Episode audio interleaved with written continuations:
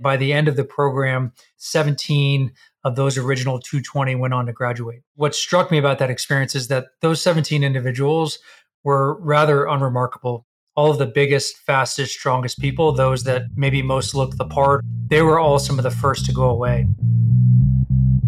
I'm Jim Huffman, and this is If I Was Starting Today, a collection of conversations about half baked startup ideas, growth tactics, and stories from founders, including my own journey as a business owner. All of the content is centered around one question What would you do if you were starting today?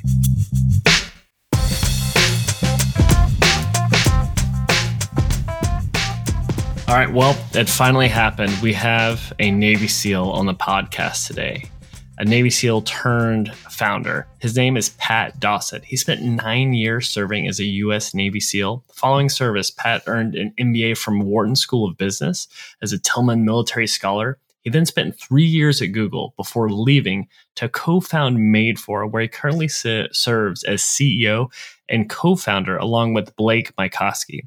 If that name sounds familiar, that's because Blake is the CEO of Tom's Shoes. And this episode is packed with awesome stories and tactics for anyone that's wanting to grow a business. And you can get some insights on how to do it from the mind of a Navy SEAL. And made for his startup is really impressive. So if you're interested in increasing your performance or optimizing your own personal systems, they've created essentially a, a 10 month program that you can do that takes what he's learned as a Navy SEAL and interviewing astronauts and fighter pilots on how to really optimize your life and your performance. So instead of just reading books or buying an app, you can kind of up your game and go to Made For. But this episode has was been really fun for me. I hope you all get something out of it. But here's my interview with Pat. All right, so I'm beyond excited to have Pat Dossett on the podcast today. So Pat, welcome. Happy to have you here. Great to be here, Jim. Looking forward to it. Pat, do you mind introducing yourself? Yeah, I'm Pat Dossett. I am the CEO and co-founder of Made For and father of three, two uh, identical twin girls that are two years old and a six-month-old boy. And I always like to bring them up because um, as hard as starting a company is, and my background prior to, to starting Made For was serving uh, as a U.S. Navy SEAL, being a parent and parent to young kids is probably the hardest thing I've ever done.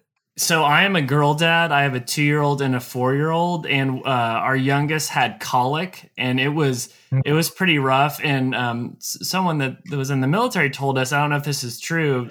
Whenever they're training people for wartime, that if you simulate a hostage situation or you're being kidnapped, they'll have a baby crying in the background because that's like the most painful experience to go through. And so I feel like I'm clearly not a Navy SEAL, but I, I feel like I went through a fraction of the training. Is there any truth to that, or is that just false?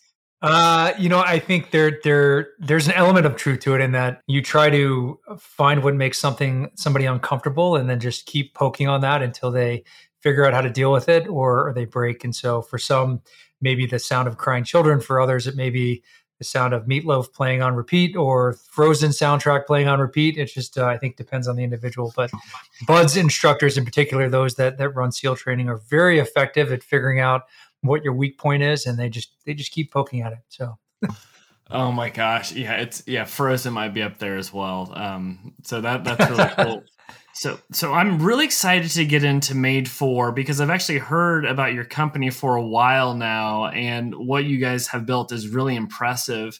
But actually, I saw a quote that you had that made me kind of laugh, and I didn't put this in the questions ahead of time, but you said jokingly that your superpower is that you can sustain suffering for an extended period of time, and that's a joke you have with your wife so, but it, it makes me because it gets to this idea of grit and being relentless. Why is you being able to sustain suffering a superpower? Can you give color to that? Yeah, um, yeah, I, I say that in, in part uh, as a joke and in part not. I think I have yet to figure out what my natural God given ability is. And I'm always envious of those people that are just naturally good at something. I just haven't figured out what that thing is for me. But probably the thing that I've relied on more than anything is just an ability to stick to and grind. Uh, and whether you call it grit or growth mindset or just tenacity, just that ability to endure and keep keep working towards a larger vision or a larger mission that you know that I'm that I'm excited by and and take the small steps that it's required to get there uh, has served me really well. So whether it was in the SEAL teams or even trying to, you know, when I left the, the SEAL teams, I used business school as a way to transition out. Uh, something as simple as applying and getting into business schools. I had to take the entrance exam, I think six or seven times because I'm just, you know, nothing comes easy. So it took a while to kind of get the scores that I needed and all that. But um, yeah, I think just an ability to, to grind is something that that I lean on quite often.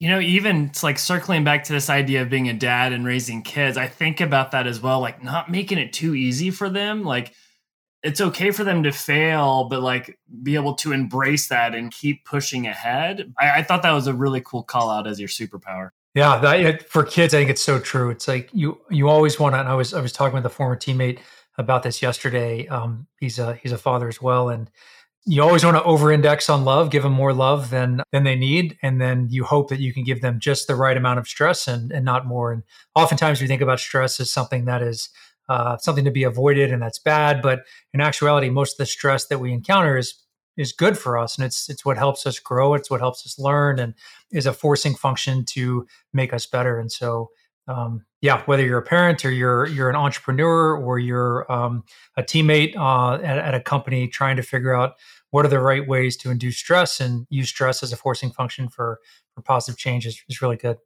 All right, so I want to come back to that thought because that's a really good one. But first, can you, to someone that doesn't know, what is Made For?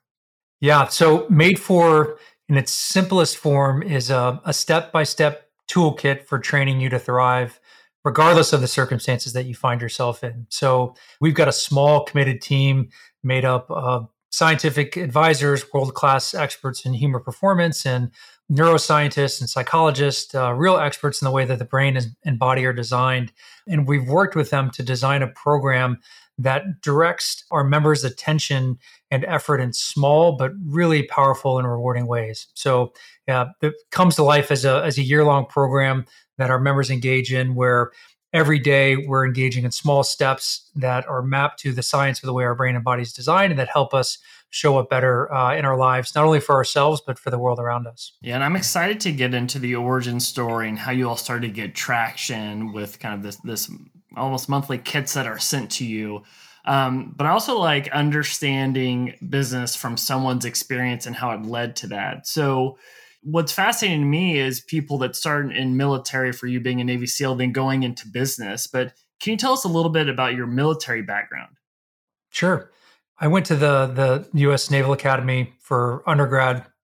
When I was in seventh grade, I had the the fortune of reading a book about the SEAL teams, and for me, something about the story and what I read. The book was Rogue Warrior by a gentleman named Dick Marcinko reading that story just planted a seed and i was like man that sounds like an amazing adventure something that i want to see if i can do. And so it became my sole focus and i worked and was uh, fortunate enough to get a slot to the naval academy and then graduated from the naval academy in 2002 and was one of 16 people out of the academy that got picked up for seal training. So in 2002 i started seal training alongside 220 other very qualified committed individuals, all that had a desire to be become Navy SEALs. That 220, five weeks in, got whittled down to 150. Six weeks in, whittled down to 36. And by the end of the program, 17 of those original 220 went on to graduate. And so for me, it left a lasting impression. Uh, actually, what struck me about that experience is that those 17 individuals were rather unremarkable. You wouldn't have been able to pick them out from a lineup. And in fact, all of the biggest, fastest, strongest people, those that maybe most look the part or that um, you would say, though, this person's definitely going to make it, they were all some of the first to go away. And so what you were left with was this, again, rather unremarkable looking group that did some fundamental things and some basic things very, very well. And it just struck me, and it, it only continued to impress upon me during my time in the teams, both in training and operations overseas, that we're all capable of so much more. We have this ability to push our brains and our bodies well past what we think is possible. It's just a matter of how do we unlock that. And what I realized is that that capacity exists inside everyone. It's not just it's not capitalized by Navy SEALs or Army Rangers or by certain business professionals or physicians. Like everyone has this ability. And so that really was, I would say, for me, the genesis of what would eventually become made for was this this epiphany of how much mindset matters and how these very basic things that engage the right way can help us unlock capacity. Now, I was later going through graduate school, and I'll be honest, I, I was going through business school alongside a lot of people that were far smarter than I I am and was, and far more experienced in the business world. And so, a lot of the classes that I sat through went over my head. But I had an opportunity to audit an undergraduate class taught by a woman named Dr. Angela Duckworth. Her research is on the science of grit and grit as a determining factor for success, which really aligned with what I think my superpower is. And so I was excited to take her class. But her class was an introduction to the field of positive psychology.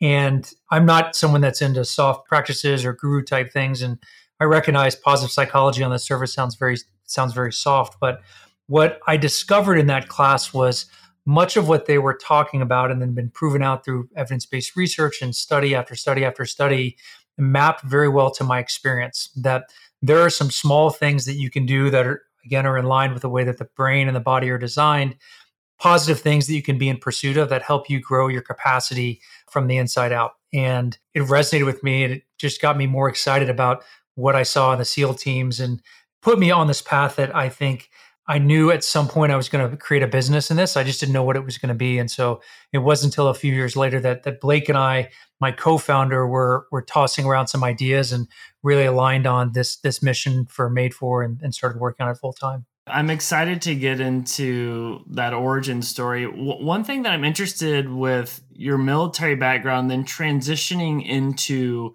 being a founder and, and into business what's something that you learned from your time as a SEAL that has really shaped you as a business owner or as a founder? Like any stories or, or color on that?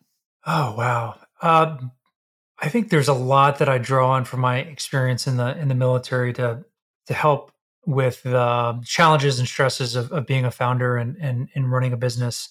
Um, I would say first is, and this is this is considered one of the the soft truths that people are our most important asset. And then I think paired with that in, in the SEAL teams, when you ask a, a SEAL about another SEAL, you know, what kind of guy that person is or, you know, what kind of teammate that person is, the, they never respond with, oh, that person's a great shot or that person's um, can do a lot of pull ups or they're really fast. Rather, the response is they're a good teammate. And so this idea that team first mentality and that an individual is putting the team above their own self-interest is just something that gets beat into you from day one of going through SEAL training, and certainly something that we lean into in our profession. That there are no superheroes in the SEAL teams; there are just really great teams um, made up of individuals. And so, I've had to lean on that time and time again. And you know, for the first part of Made For, I was working. There was a lot of individual time, and I felt that that to be particularly um, isolating and i'm just i found that i'm not effective that i have to surround myself with um, people that are also committed to the mission and that complement me and that i can complement and um, yeah so that that's been that's been a really valuable lesson um, that first learned in the teams but continues to be reinforced that you have to invest in your people. You got to get the most out of your people and you've got to have a good team in order to to deliver an amazing product or an experience and to, to find success it is so true. Like as a business owner myself, like initially I thought it was about having a good idea. It's about your spreadsheet. Do the margins look good? But the second it gets real, it's like, who are the smartest and, and best people that I want to work with? And can you just set them up for success? Because everyone talks about people everything, people everything, but it is, man, it is so true once you try and create something. So yeah, really well said, especially the fact that, I mean, since 2002 you've been having that beat into you that that is number one.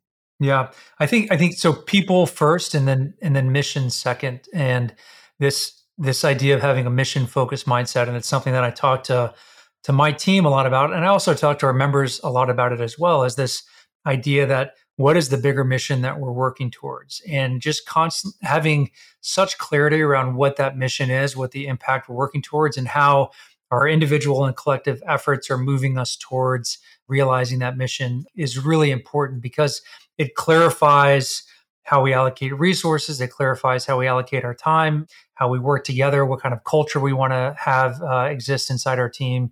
And i would say it's not a matter of if but when. I always like to say life gets a vote. You're going to be thrown a curveball you know, when you're you're navigating your startup or you're getting your entity off the ground, you're going to find yourself pushed in ways that were expected and unexpected. But if you can always go back to, is the mission still valid? Is it something that I feel compelled to pursue? And if so, then allow that to be the thing that gets you back into action and do so effectively. So, yeah, if everybody's on the same page with that destination and it has significant meaning, then people will be willing to do what it takes and help each other out. Because if people are just doing something because it makes money, if you're playing the long game, I don't think that works out, and I don't think that's the team you necessarily want. Yeah, I think not to not jump in, but I think it's so true. And if I if Made For was about the money, or if, you know this had been a different business that I really didn't feel connected to the mission, I would have stopped long ago. There's no question about it. And so I've always found I'm at my best when I'm serving missions and causes and people or things outside of myself. And I think everyone on the team would would echo similar sentiments that they had there has to be a bigger why behind the reason that we're doing things and that really is the clean fuel for us that allows us to navigate the adversity and the challenges that we that we experience you know week in and week out.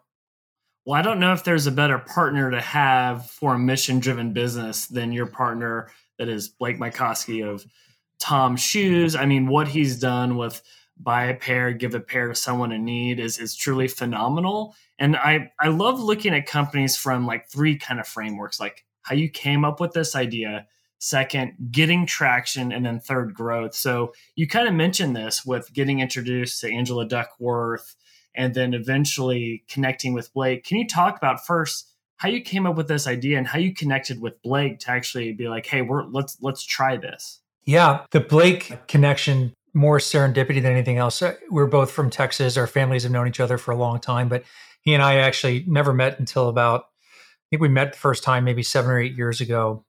And just a, a mutual friend connected us and we discovered we both like surfing and we, we started up a friendship around surfing and adventure and then it grew from there.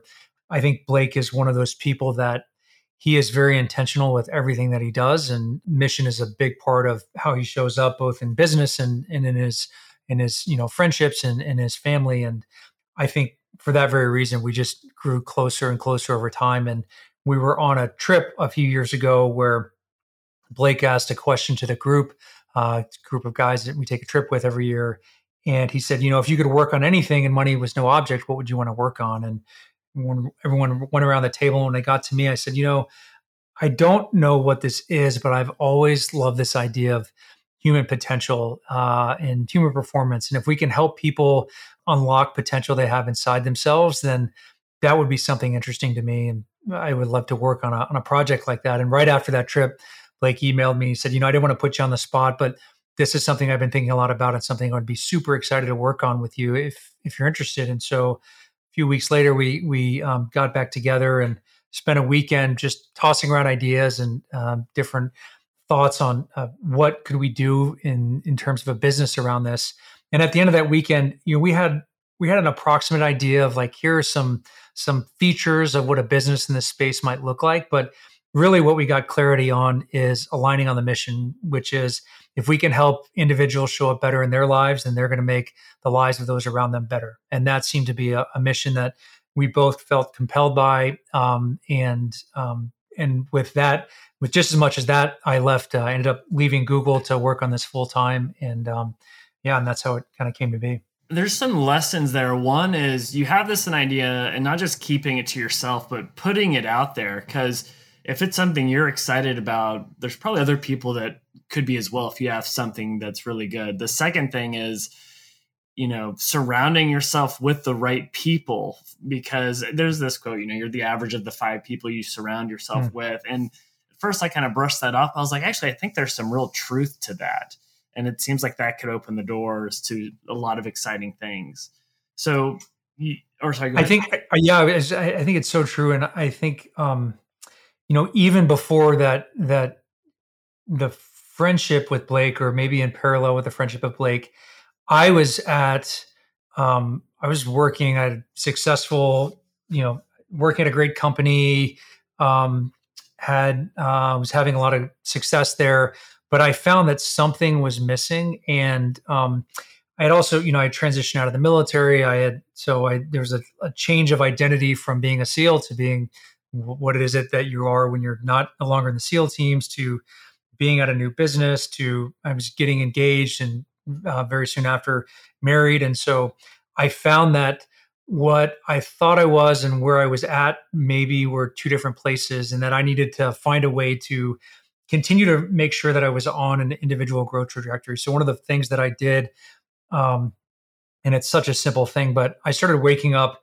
uh, an hour earlier, and I said, "All right, no matter what, I'm getting up an hour early, and I'm going to read for an hour every morning to start my day." And and I'm just going to read about things that I'm generally interested in. And it so happens the things that I were interested in was the science of human performance and potential and to research more about uh, Marty Seligman and Angela Duckworth and Daniel Kahneman and a lot of these uh, people that work in behavioral science and all of the sciences that map to you know human performance and potential and that those small little steps every day put me into a place where I was eventually able to develop a thesis around this and uh, maybe a, a more informed perspective than I that I had prior to that. And so when it came time to do that working session with Blake over the weekend, it's not that I was showing up saying like, "Oh yeah, this could be this and this could be this." I had a very um, I had some convictions around what right looked like, and together we were able to navigate uh, navigate that and ultimately come up with something that we're both proud of. So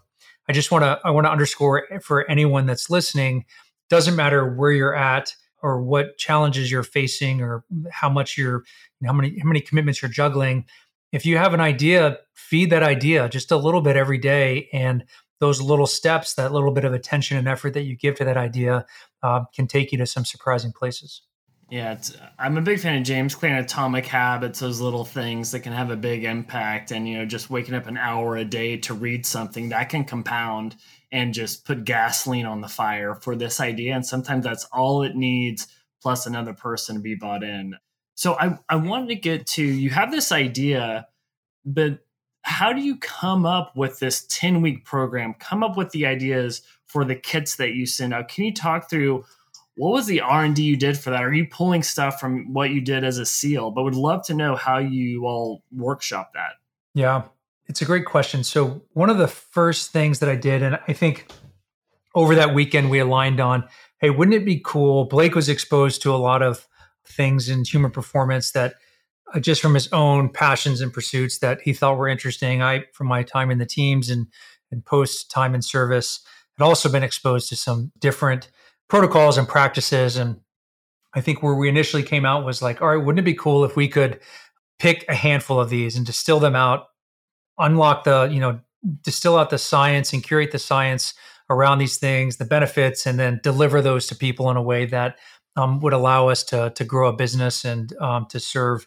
members really effectively. And so that's what we started with. And right after that i started reaching out to everyone in my network from professional athletes to astronauts to fighter pilots to you know human performance specialists to business leaders politicians anyone that i knew just asking them like they have all the things that that you've done in your professional career what are the things that that have added the most value to your life? And so from that i got a you know i think i got i don't know 150 responses from different people and ran the gamut of responses. But what came through loud and clear was that it was not these high speed hacks or quick fixes that made the difference. It was rather a commitment to some very small unsexy deliberate practices that people engaged and engaged with consistency that made the biggest difference for them. And so from that, I was like, well, that's that's kind of interesting. Shortly thereafter, my my friend and early collaborator and and, and very shortly thereafter, uh, our lead advisor at Made For is a gentleman named Dr.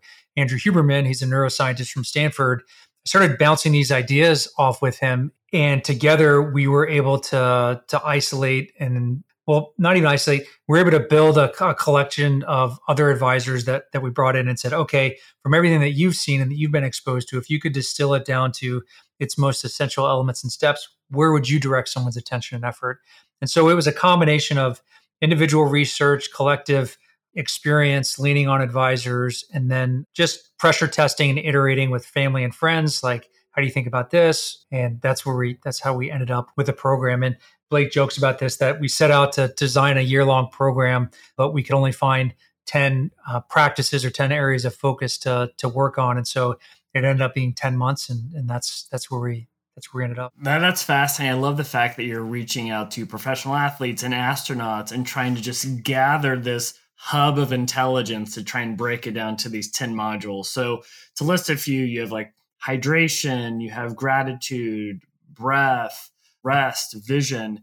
Could you give people even more color? Like, okay, I'm in, you know, I I, I want to like elevate, you know, human performance what are some things they should be expecting that or the challenges they would be doing each month yeah that's a great question so uh, you, you laid some of the, some of these out and so every month we focus on one what i would say is a foundational baseline elevating practice so if you were to engage this it's not only going to make you better at doing the thing you're doing but it's going to make you better across a whole host of other areas of your life so uh, you know we start with something so elemental and so simple with hydration. Or we talk about the science of hydration, what the costs are of being dehydrated, even at low deficits on the order of one to two percent. You actually have very real physical and cognitive impairments into your performance. And so you may think that that afternoon fatigue or the afternoon snacking is tied to one thing, but in actuality, it's maybe tied to something entirely different. So we bring people up to speed on, on what's going on with hydration, and then we pair it with a challenge designed around what's the smallest thing that we could get you to do where you would see the benefit of your actions over the course of this this 21 day challenge. Now we ask people to track their water over the course of 21 days not telling them, hey, you need to drink a certain amount of water, but rather I just want you to create some awareness with how much you're drinking and how it's affecting you. And there's there's some neuroscience behind the way that we deliver the program and the and the steps that we that we um, put out there. Um, but the idea is again, can we shift someone's behavior in a more positive direction by getting them into action in small but really effective ways? So uh, what we see by the end of that month is not only are people drinking more water, feeling better because of it, but they're also noticing that, oh, wow, just by focusing on my attention on the small thing that I'm doing every day and creating some awareness on how it's affecting me, I'm actually changing other areas of my life that I didn't expect to change. And so we go from hydration to gratitude to nutrition to connection to movement to breath. Each one of these areas of focus again the smallest step possible. So these are things that just seamlessly fit into your day that you're probably already doing but the way that we have you do them creates the type of sustainable shifts in not only your mindset and behaviors but also just the way that you're showing up for yourself every day that helps you get more out of your day and, and move closer to the things you care most about that's awesome. So so each month it's a 21 day challenge and then you're also are you also getting other things in this package that are kind of setting you up to know what you're embarking on or if there's anything else? Yeah, it's great. So when we when we initially started made for we were shipping out physical kits every month and so we would sign up a new cohort of members and uh, cohort would go through the whole program together and uh, every month you were getting a physical kit with a book that we that we wrote that curated out the science and the story of the the area of focus and the benefits, really designed to incentivize you to get you into action. We'd pair that with a physical tool that you would use over the course of the month and a challenge designed around again the smallest thing that you could do uh, to see the benefits and the effects of your actions. And so those are really the three key components inside these kits. And there was a new kit every month. Now we we ran with that model for a couple of years. And just about two months ago, we've evolved it. We saw so much demand for our so many people that wanted to sign up for the program, but because of the business model, the price point was just out of reach for a lot of people. And so we evolved our model a few months ago and, and released uh, a self-guided and a guided version now that's delinked the access to the information and the perspective and the support that we give from the physical experience. So now members have the opportunity if they want to get the physical tools and the physical publications, they can. But if they just want to guide themselves and get the information to get into action, they can do that too. And it's a much more accessible price point. I think it's like $9 a month now to, to do the program. That's awesome. And can you speak to, I don't know what you can share as far as like how many customers you have or people that have used this and any like examples of how this has really helped people and transformed their life? To date, we've served thousands of customers, or thought we call them members, thousands of members all across the country. And uh, with our recent um, switch, as of a couple months ago, we're now serving members all across the world. And so we have to date, we are just north of 10,000 members served. And that's you know, we just started working with the general public about a year and a half ago, right as COVID was kicking off. So uh, we continue to see momentum building uh, with our memberships and inside our community, and uh, it's great. Um, in terms of the effects that our members are seeing, what's fascinating about the program is that even though it's a generalized offering, that we are giving everyone the exact same steps and getting people to do the, the giving them the same science and getting them into uh, action in, in similar ways people find uniquely relevant ways to map their effort towards what they care most about. Um, and so the effects range depending upon what an individual is looking to get out of the program. Everything from, you know, someone's feeling more rested, more energetic, more calm, more present, more effective uh, as a parent or as a mother or as a teammate. We find that, you know, all the time members are sharing with us that wow, my doctor's been telling me to do this for years. and I've always ignored him. But the way that you deliver the information has actually got me to do the thing that is making a big difference for me in my life. Uh, we had a woman a few months ago that shared that at some point in her life, she didn't realize that she internal she that she had internalized her best days were behind her. But over the course of this program, she now realized that her best days are here and now and in front of her. So it's this consistent theme that people are stepping more fully into their lives um, that they have greater sense of control over their physical and mental health and um, are able to move more efficiently and effectively towards the things that they care most about. And obviously, we didn't plan for a plan for a global pandemic. The the business was launched prior to COVID, but I don't think you could have had a better program or offering at a better time over the course last last year and a half. And, and we've got you know everything from first responders to veterans to judges to recently released felons going through the program and it literally runs the gamut but the thing that i have just come to appreciate so much and the team has come to appreciate so much is that everyone is dealing with something. And so it doesn't matter if it's you know a job loss or um, uh, you know loss of a loved one or a change in marital status or job stress whatever it is financial stress like we're all dealing with something and we're just trying to find a way to deal more effectively with the, the environment that we find ourselves in. And so Made For has been a really great complement to those individuals going through that. And over the course of last year, we've actually started working with companies as well. So I think we've got 25 companies now that have either finished Made For or going through Made For uh, as an organization. And it seems to be making a really great impact on the companies uh, that we serve as well. So. Yeah, I think the B2B route for your your business makes a lot of sense because I mean, even just to put it in for my small company. So I have a growth marketing agency. We're like 15 people. And like during COVID, it, it was crazy because we lost half our business in 48 hours and it's like yeah. none of the business books i read trained me for uh, how to handle a p&l that just gets sliced in half and i was literally just searching the bottom of the internet looking for like what's the right framework for even approaching this? I, I stumbled upon uh, the book scaling up and it's like the five c's for managing in a crisis but you know this is something obviously you have made for but even your background as a navy seal i feel like you train for those situations or you have simulations for that.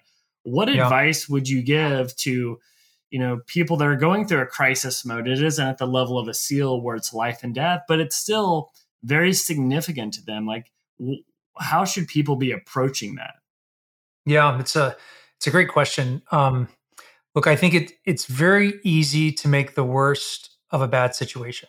And so um and bad situations are going to come. And so the what you have to decide is like do you want to do you want to make the worst of it or do you want to find a way to like to navigate it effectively? And the visual that comes to mind is um and everyone in special operations goes through a level of combat casualty care. So, how could you uh, triage and, and, treat someone uh, in the battlefield if they get shot, right? And there's this this acronym called BATS: bleeding, airway, tension, pneumothorax, and shock. And you're always treating in that order. So, I think it's a great visual for this. Not that we want to be gory, but this idea that like the first thing you have to do is stop the bleeding, right? And so if you don't stop the bleeding, nothing else matters. So you may come up upon someone that's got a blocked airway, they've, they've been shot and they're they're choking. Well, you're not actually going to deal with the choking first. The first thing you're going to do is stop the bleeding because if they don't have blood to circulate oxygen in their body, it doesn't matter if they have an open airway. And so the reason I say this is because when you find yourself in a crisis, the first thing is like, what is the corollary to, to bleeding in the situation? Is it cash flow? Is it customers? Is it the team? Is it what is that thing? And let's focus on that first. And if we can address that, then we buy ourselves some time to figure out how we're going to navigate this challenge and ultimately get to where we want to go. Right. And it doesn't matter what doesn't matter if it's COVID or or if it's you know an iOS update or whatever the challenge is that you're facing. Every challenge provides an opportunity so long as you're willing to do the work to find it. And it's not to say that you're going to have all the answers as a leader. You need to figure out ways to get the most out of your people and make sure that, hey, everyone is looking for solutions at every turn uh, and feels empowered to pursue those opportunities and uh, and to, to set your team up for success. But I don't know. That's a little bit how I would think about it is that you can always make the worst of a bad situation. Don't do that. Stop the bleeding first and then find the opportunity because it's there so long as you're willing to do the work. All right, now I'm fired up. I wish I would have had you in my corner uh, March of 2020, but um, uh, well, you're here. you did something. You did you, you did something right. yeah, well, luckily, uh, basically everybody went online, and so people needed help in the e-commerce space. So we went from losing half the business to like, oh wow, it's it's going in, in the right direction. So, um, but yeah, that, that, that's really good advice. So, and I like this. You've also spoken about having a bias towards action, and and that's something that I think about as a, as a founder because there's only certain things that you can control. There's a lot you can't control. So it's like be intentional with what you can control and default to getting stuff done. So one thing that I'm interested to hear about is you know.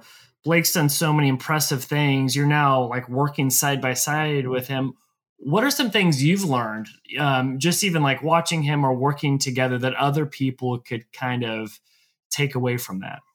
Yeah i think uh, well, i've learned so much from blake uh, having him as a as a teammate and a co-founder with made for has been awesome. But two things that that come top of mind are one and i don't want this to sound superficial because i think it's really important that you can have all the consideration and intentionality and mission and everything baked into your perfect product. But if you're not selling it, nothing else matters. And so, like, at the end of the day, you still have to sell something and you have to make sure that you have everything, you're doing everything you need to do in order to sell um, that product. And so, whether that's and this is something that that Blake does a, an amazing job as certainly did a great job with at TOMS but this ability to evangelize to tell a story to make people feel like they're part of a movement and and and that it's more than just a product with TOMS and it's more than just a shoe. It's about, you know, how can you use business as a force for good? This power of story and narrative, I think, is something that really stuck with me from from working with Blake. And then at the end of the day, if you're not selling, like that should be a signal to you that you're doing something wrong and make sure that you're you're paying attention to the areas of business that allow you to sell. He always talks talks about like when he was building TOMS and hiring teammates, he always wanted to bring on people that he knew were going to fund their position. And so, uh, as long as he was doing that, then um, it allowed him to continue to scale the business and grow. And so, it's something that that I certainly think about as we continue to grow our team and um, build our capacity to to move towards our towards our vision and mission. That's really well said. And what advice would you give to founders that are like, hey, I, am really inspired to have a mission driven business, like lead a mission led team? Because a lot of the reason why I ask is because sometimes I see companies like, oh, we're mission focused. And like, oh, by the way, we're giving 1% of profits to this charity. But it feels a little after the fact, it, it feels almost forced. What advice would you give to people that want to do it the right way? Yeah, I, I, it's such a good call out that if it's if it's something that's bolted on or a business is skinned or wrapped around with, you know, it's got some window dressing or some wrapping paper around like, oh, and there's this mission or there's this bigger intention, everyone's going to see through it. Your customers are going to see through it.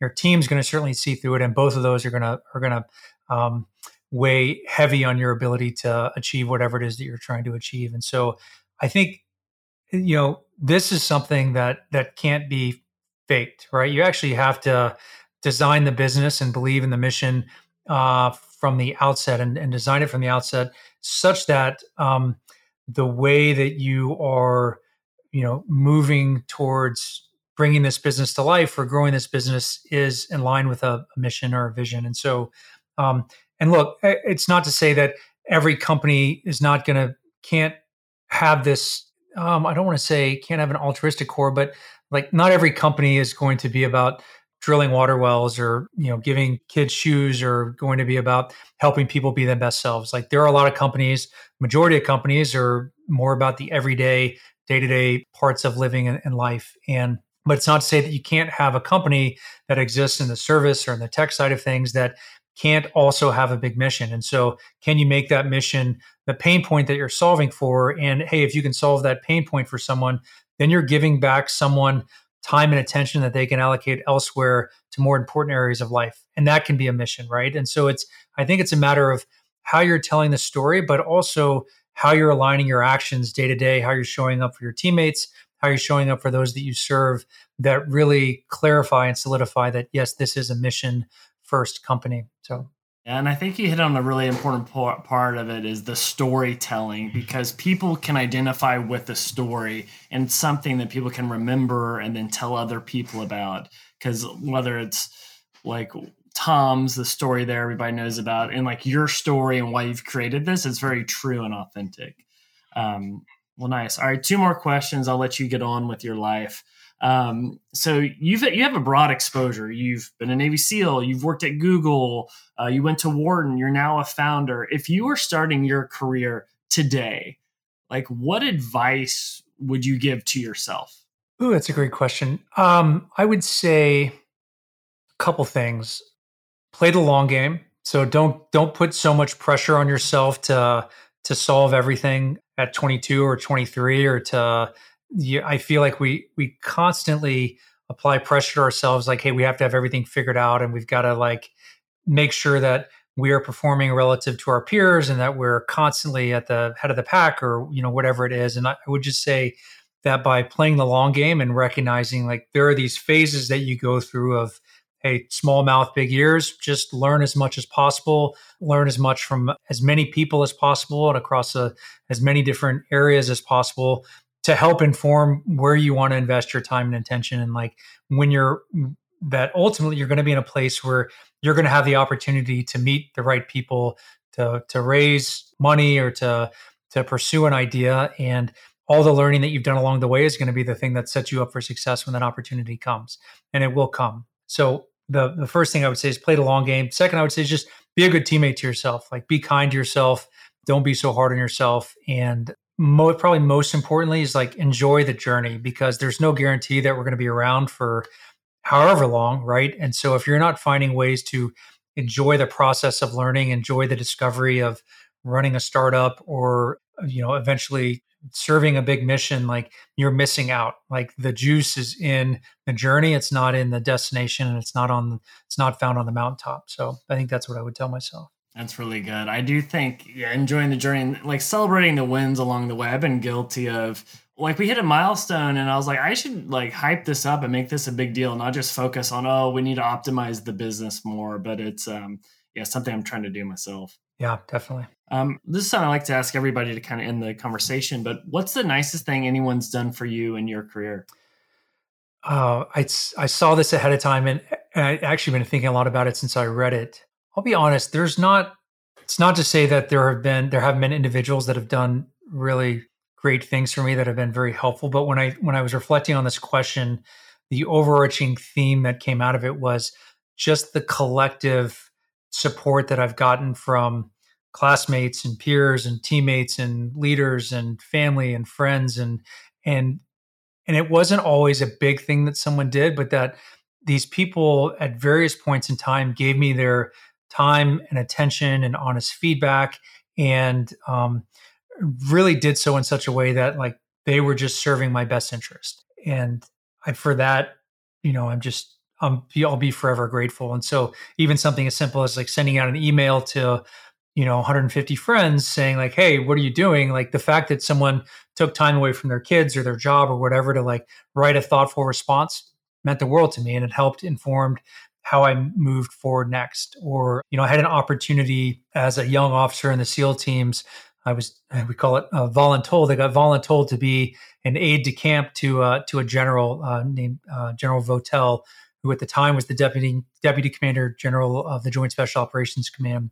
And one thing that I took away, I took so much away from my time with General Votel, but one thing I took away was that General Votel was never late. It didn't matter if he was meeting with a handful of junior enlisted. It didn't matter if he was meeting with, you know, uh, an ambassador or some senior senior political or military leader. He was always on time uh, and he was always prepared. And what he told me was, he's like, look, if someone is giving you their attention, that is the most precious resource that someone can give you. And so you need to make sure that you're making the most of that attention and that you're honoring it in such a way that lets them know that you value them their life, their attention, their time. And so that just struck me. And I've just been forever grateful for those that have, have given that to me. And I try to give that back to, uh, to others as well. And so for people that want to learn more about made for, I mean, you're literally, you're taking everything you've done from SEAL training, doing the research, talking astronauts, you've packaged it up into a 10 month program. Like basically in under a year people can transform their life. You're making it very easy for them. Where can they go to learn more about made for about you or to get more information on th- if this is right for them? Yeah jim you're you're hired. You uh, you are way more succinct in describing what made for is. I think i've been at this for for four and a half years now and um the the closer i get to it the harder it is to get it, it is to describe what this program is that we put together. But we basically we made it easy for people to change um through uh a program built on science, this amazing group of advisors and small steps. So it's doable, it's effective, um, and uh, and it's fun. And uh, yeah, we look forward to sharing it with uh, with more and more people as time goes on. So if you want to learn more about it, you can go to our website www.getmadefor.com, G E T M A D E F O R.com. Uh, you can follow us on Instagram at made for, uh, or you can follow uh, me on Instagram at made for underscore Pat. And um, find us at any one of those places. We're we're constantly running uh, little campaigns, and we sometimes will every month we'll run a different science backed text challenge for people to give a small taste of Made for. So uh, if you haven't had a chance to to engage with us, check one of those out. It's a great opportunity to learn a little bit more about who we are and what we do, and, and decide if uh, if you want to work with us. I feel like what are the competitors to? People could read a book there's probably some apps out there that you can download that do some tracking. But the problem with those is I think you need accountability. I think the challenges that you guys put out there is something that if you're like very serious about acting on this as opposed to just researching on it, I think that's why this is really interesting to myself. Because my co founder, who's a complete productivity nerd, he saw this and he's just like, oh my gosh, I'm, I'm he, he was he was very excited about the the plan you you've laid out. But no, I, I think what you guys are doing is very fun. Yeah, you know, it's I, th- I think um, rarely is more information the thing that prohibits progress. It's can you do can you actually put into action the information that you have? And so, um, yeah, you're right. When you say like, what are the competitors? Or you could go read uh, 200 books, or you could go, you know, call up your neuroscience friend and your psychologist friend and your you know, whatever, if you have a team of advisors, you can go reach out to them and say, well, what would you do? Or you can just hit the easy button, come over to us, and, and we've distilled it down to like mm-hmm. everything, again, just to its essential elements. And there's no fluff here. I, I, from my time in the teams, I just, I don't have time or patience for anything that's soft. Everything that you do has a specific intention and effect associated with it. And, um, yeah, I, and I, I think to your point, and this is something I share with our members. Like, look, if you have to look at an app a screen, a device, a piece of technology, something outside yourself to tell you how you're performing or feeling, you've missed a first critical step. And that first step really is what are the signals and cues my body is sending to me and how can I best respond to those? And so what we do is we work on that circuitry, this idea of interoceptive awareness. And now we do through it, do it through the lens of neuroscience. So that past the age of 25, there's only real two ways to change the brain um, two models of brain change. One is through a short, intense experience, but those are the exception. They're not the norm. Uh, you can't really plan for those. The other is through small, consistent steps done with intention and awareness over time. That's the model of Made for, um, and it's how we deliver our program. That's why it's it's so effective and, and world class in what we do. No, that's that's that was very well said. So nice, nice job. Um, well, Put that in the front. yeah, yeah, I'll, I'll edit at the front. no, I'm, just, um, I'm kidding. I I, do, I wish I had a whole nother hour to ask you for advice on parenting, on how a Navy SEAL raises their kids. Do you have any 15 second tips you can give me as I'm trying to raise two girls? Like, how, how's a Navy SEAL raise their kid? Oh wow. Um, well, I would say that you know, I, and I've made that I made this joke before, but Navy SEAL training is is so much easier than being a parent, uh, and the reason why is because when you're going through SEAL training, there's a bell that follows you everywhere that you go, and at any point in time, you can just ring that bell three times and be done. Uh, you can get off the ride and you can get warm and cozy and get donuts and coffee, and and life is good again. uh, but in parenting, uh, there is no bell, at least none that I've found, and I've looked for it on uh, on more than one occasion. But again, I think it's all this it's all the same lessons that we talked about here. Is this idea that like find a way to enjoy the journey, uh, to enjoy the highs and the lows, and to recognize that like through all of that friction and through the adversity and solving these challenges with kids and the lack of sleep and like there is good that comes from that and it bonds you to your child in a way that you can't frankly bond any other way there's no substitute to being present and in it and with your kid. And as long as you over index on love um, and try to find ways to induce just the right amount of stress and no more, like everything else works out. So that that is very true. But yeah, I, have been looking for that bell as well. But uh, Pat, thank you so much for the time. This was a blast. Amazing. Enjoyed it.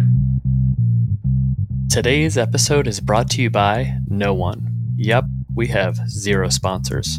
I haven't reached out to any companies, nor would I expect a reputable brand to give me money, but I'll give a few plugs.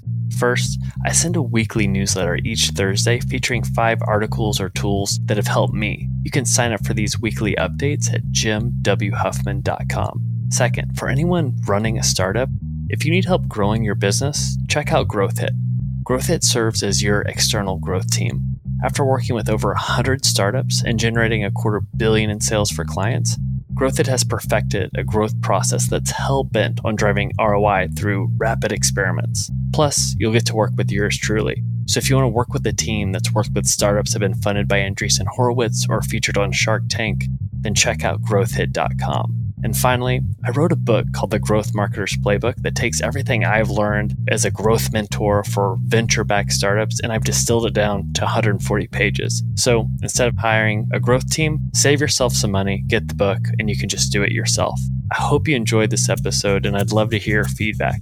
I'm on Twitter at Jim W. Huffman.